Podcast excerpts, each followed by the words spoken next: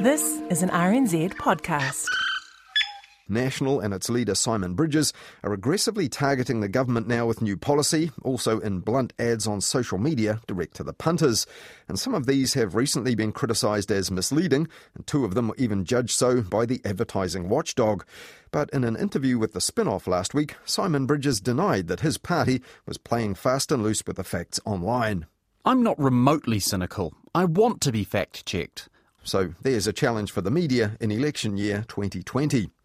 But Simon Bridges could also challenge the media to revise some of its own stark claims about him over the last year or more. At this time last year, he was being asked this on Morning Report. I won't be in the spot next year this time, will you?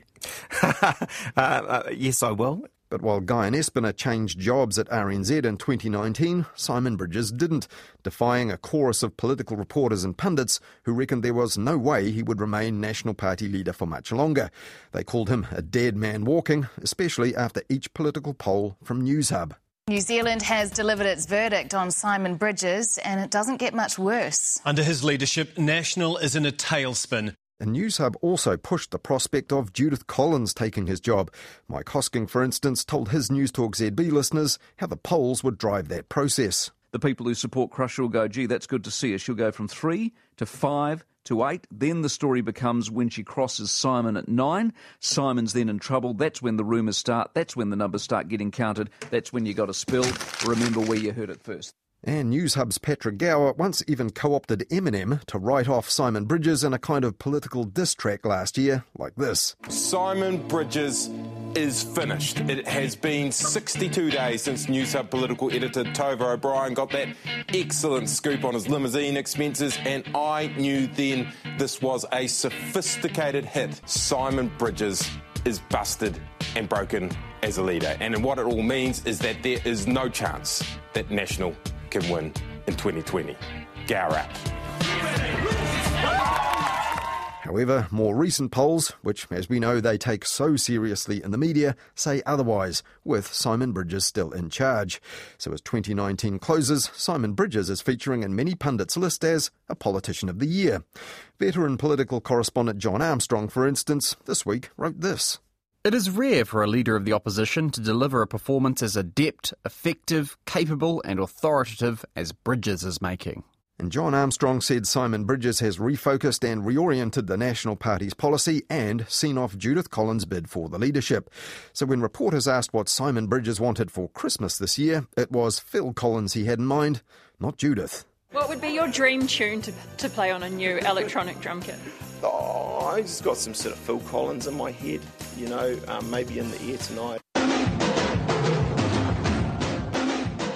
When the political reporters asked Winston Peters what he wanted for Christmas this past week, he replied, A rest from you. Classic Winston.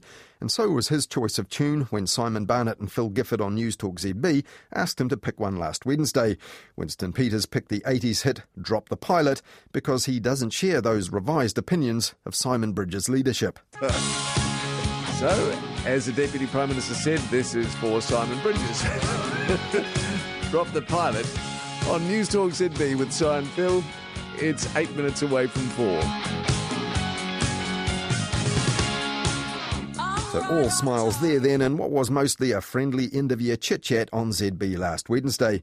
But one thing Winston Peters doesn't like is the media asking about his health. Can, can I ask? I don't know if you've ever said this publicly, but are you able to share what, what was actually wrong with you? Uh, uh, my doctor told me not to tell with you guys. oh, specifically, specifically us, Winston, was it? You, you can tell no, us. No, no, no, no. Winston Peters insisted he has a summer regime to get me back into tip top shape, and staying off sweets, he told ZB, was part of that.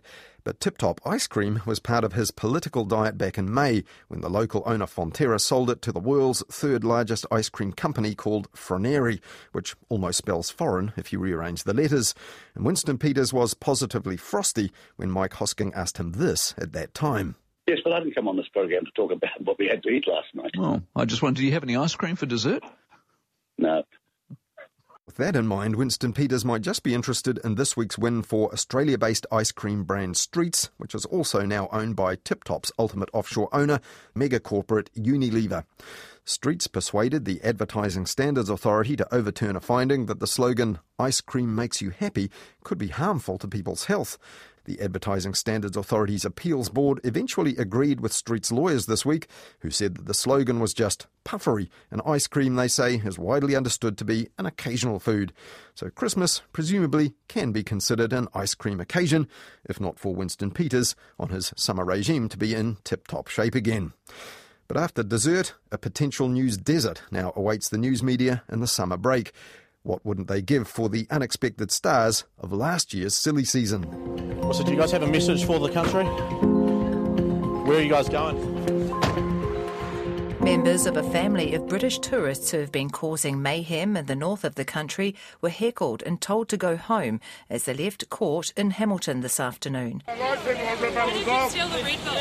your holiday? Hey, how's your holiday? Where are you going home?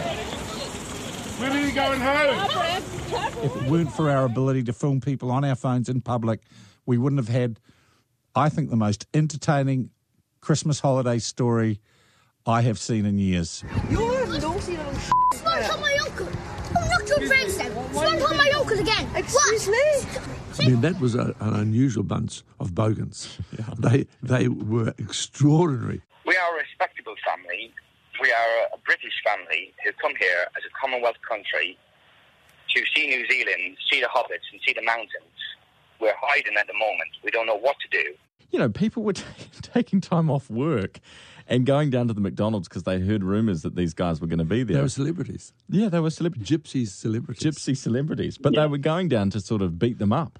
Coverage of the so called unruly tourists expanded to fill the news void last summer, and any tourists from hell who end up on the radar these holidays can also expect to end up in the news.